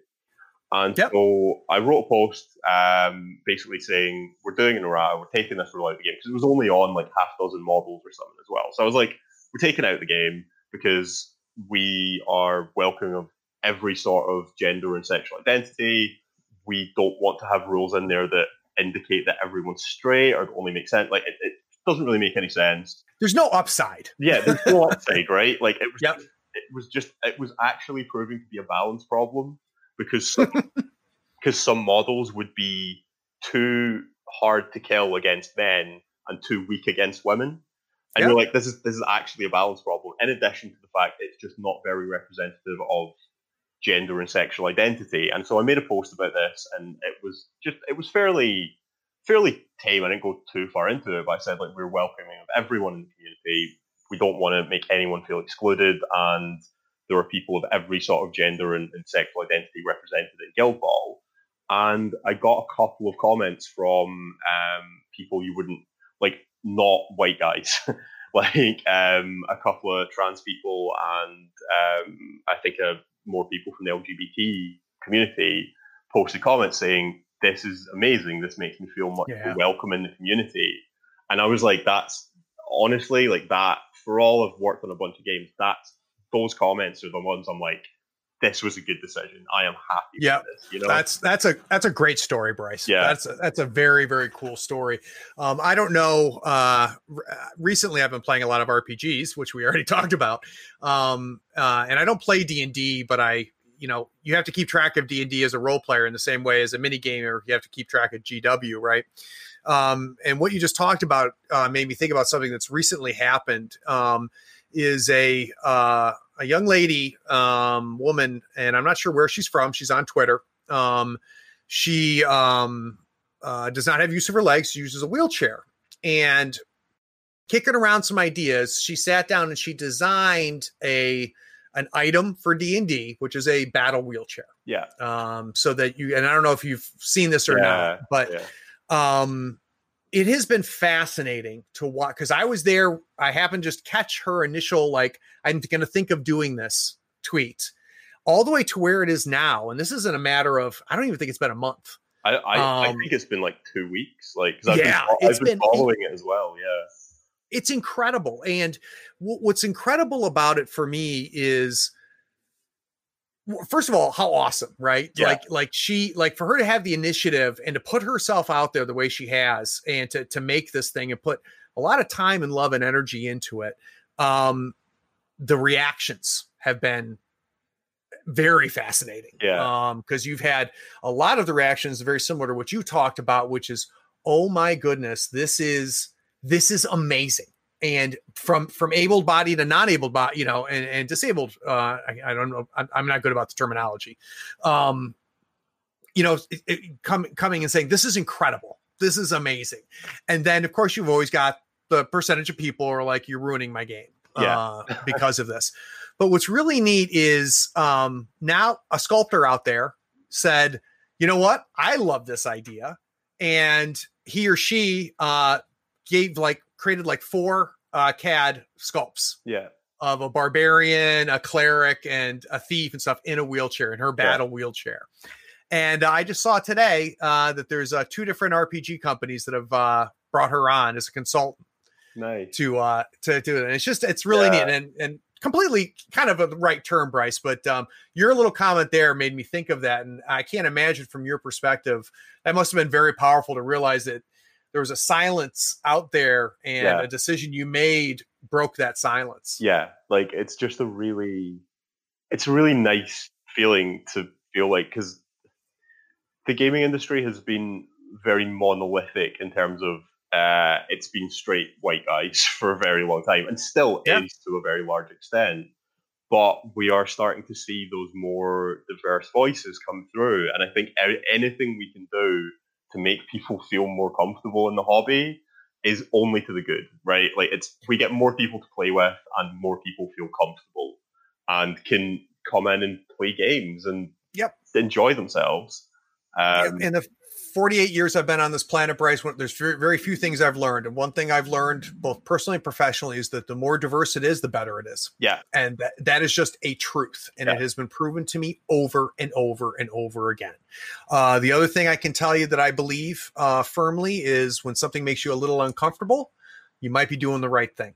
Mm-hmm. Um, and uh, when people, when you feel the pushback, like you talked about, yeah, you're probably doing the right thing too. Um, when you feel that resistance, that means that you're doing something. Yeah. Um, and that can be significant. Um, so uh, let's go put on our tie dye shirts and uh, go smoke some weed. How's that sound? a nice little kumbaya moment there. Um, uh, so Bryce, uh, uh, first of all, we got to plug uh, this podcast. So talk to me about your podcast. So my podcast is, as we mentioned at the start, it's called An Aye for Games. A I spell A Y E, um, which was my fiance's idea for the name, uh, and I was just like, yeah, that's brilliant. Like that's phenomenal. um, and I basically talk about I talk to people from sort of all over the gaming industry about different aspects of tabletop gaming. So yep. the first episode was with um, two game developers I work or used to work with um, about why do people play tabletop games, and we go into how the desire for play is just a very fundamental animal thing because like every animal or certainly most of us are higher order animals plays right like octopus mm-hmm. dogs birds primates particularly, and that is something very deep in human nature. And I, I was sort of I did a bunch of research, and do you know the the uh, the oldest ever board game is five and a half thousand years old. Uh, is it Go? Is that, no, is that considered? It's one from Go is I think second or third oldest. Gotcha. Okay. Um, it was from ancient Egypt. Yeah. Um, and it's I, I just think that's astonishing that like it is almost as soon as civilization happened, we were making board games. You know what I mean? I just think that's so interesting. Bryce, I can tell you, I've listened to uh, several episodes now, and uh, it's an it's an excellent podcast, and everybody uh, needs to check it out uh, on Aye for Gaming, A Y E. Uh, I really appreciate you coming on, man. Um, it was uh, it was nice to have um, your insight as well as your perspective on the entire process from start to be start to finish. And um, for those of you that stuck around to the end, thanks for listening. Take care. Be sure to follow us on Facebook, Twitter, YouTube, and Twitch so you don't miss uh, the avalanche of content we create. Links are in the show notes. Be sure to check out our shop on thirdfloorwars.com for the latest in gaming apparel and gear. There you'll also find the latest information for the US FOE Tour. Find out where you rank in your conference or even in the entire United States. Get those models built, painted, and ready so we can see you at the next US FOE Tour Masters event. Please take a moment to write a review of this pod on your favorite platform. Rating and reviewing helps us find more listeners almost as cool as you are. Be sure to share this feed with all of your friends who love tabletop gaming. Thanks for listening. Howdy, folks. Craig here. Now, if you love gadgets as much as we do, you're going to love the new Third Floor Wars Gadget Bundle from Schooner Labs. Branded with the logo of your favorite podcast, it comes with two measuring multi tools a compass stepper for those tight and important movements, along with a compact dashboard to track your turn, strat, and scheme scoring, along with your soul stones and pass tokens. It is the perfect bundle for anyone who plays Malifaux or just wants to look cool while doing it. The link is in the show notes. Check them out and help support your favorite gaming podcast.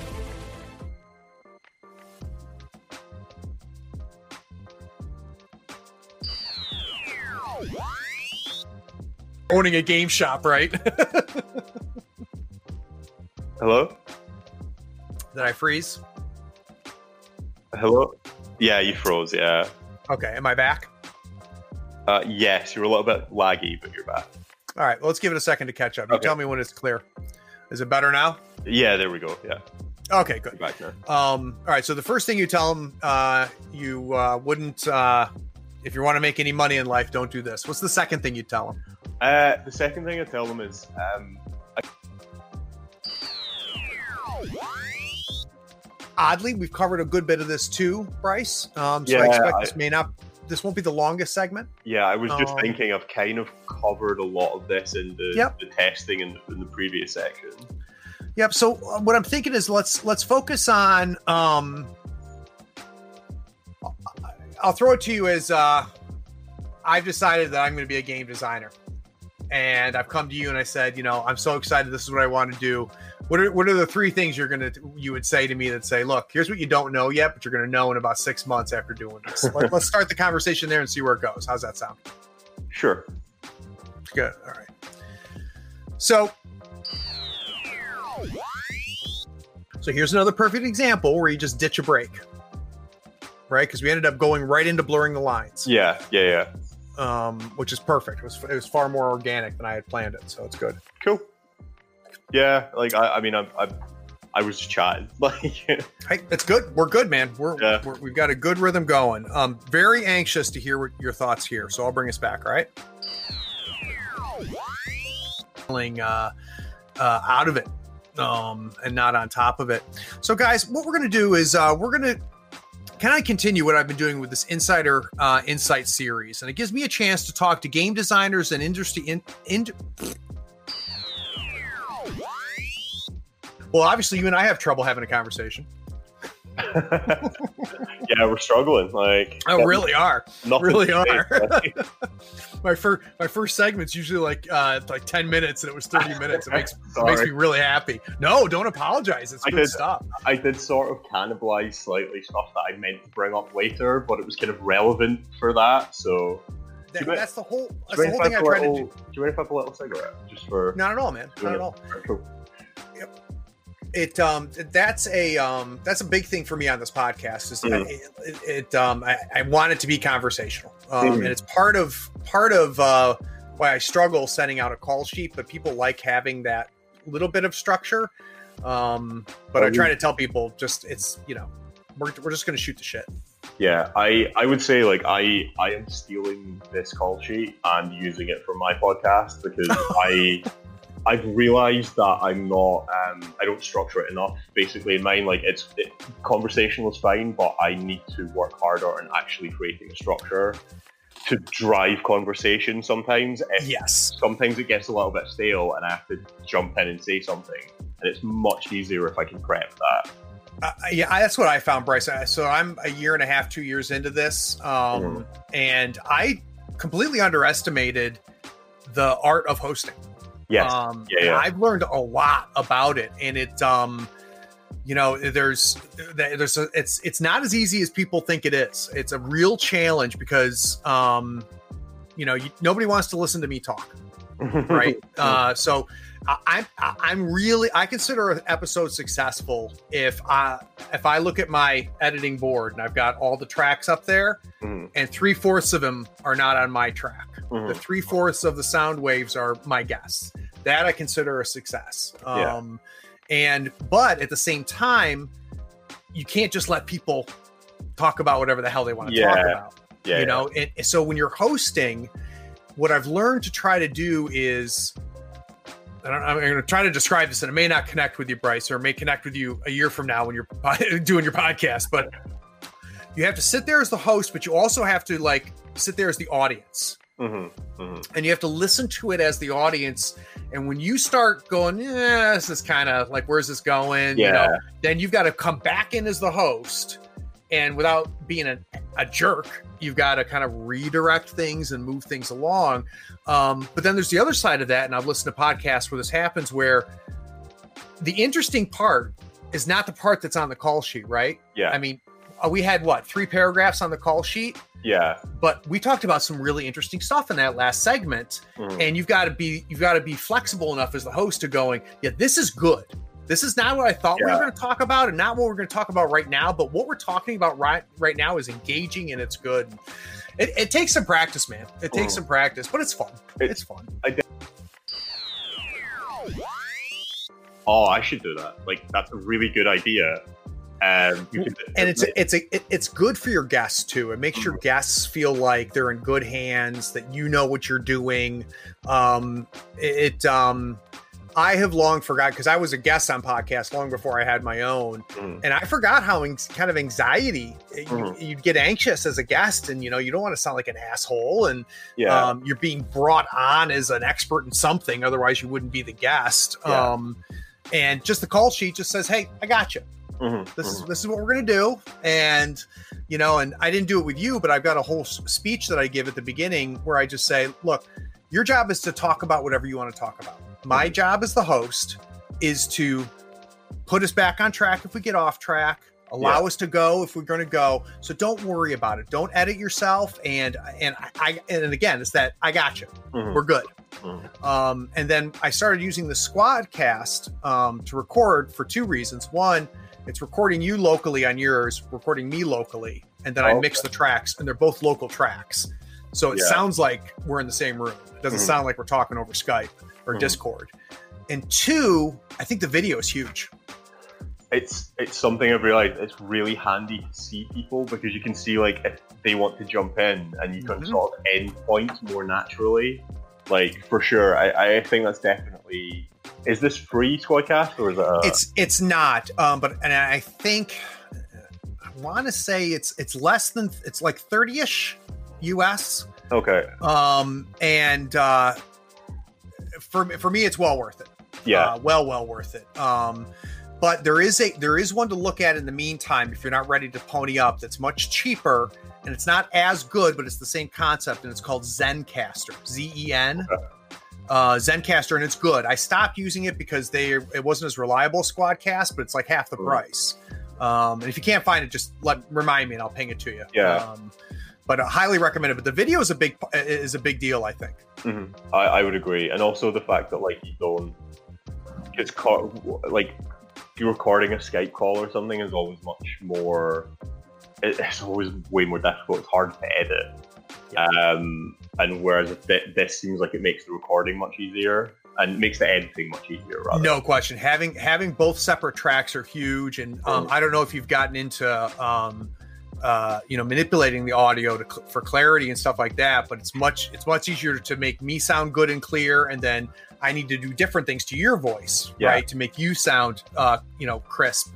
Um, and you can do that separately on the tracks, and you just bring them together. And Yeah. you know, if I rip a fart while you're talking, I can just slide that out Yeah. uh, on my track, and it's not a big deal. So Yeah. and it also helps when they talk over each other Yeah, for sure. when you're dealing with it separately. All right, let's actually have a Yeah, yeah, podcast now.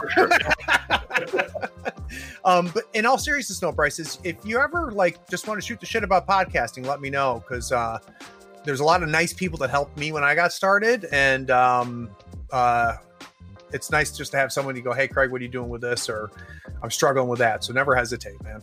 Yeah, thank you. That's I really appreciate Yeah. the offer. Like, My pleasure. I appreciate you coming on. All right, so let's. I'll bring us back.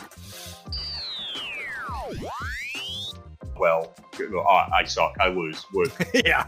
um, but it does. Um, I've completely forgotten the rest of that point. That's okay. So what, what, what we're talking about is um so the you know the pre-measuring what it Yeah. allows you uh, the the positioning the positioning matters everywhere but it's even more important Yes. for uh for free movement and I think Ah. you were you were heading towards hexes. Yeah, yeah. So uh, the final point of free movement and pre-measuring is that the downside is that you sometimes end up in a situation where you're Hey, are you still here? Look, uh the podcast is over. And you sat through all of the breaks and bloopers? Well, I mean if you're here, might as well run over to patreon.com and become a supporter. Don't forget to rate and review this podcast too while you're at it, on whatever platform you're listening to. I do appreciate you sticking around. Take care.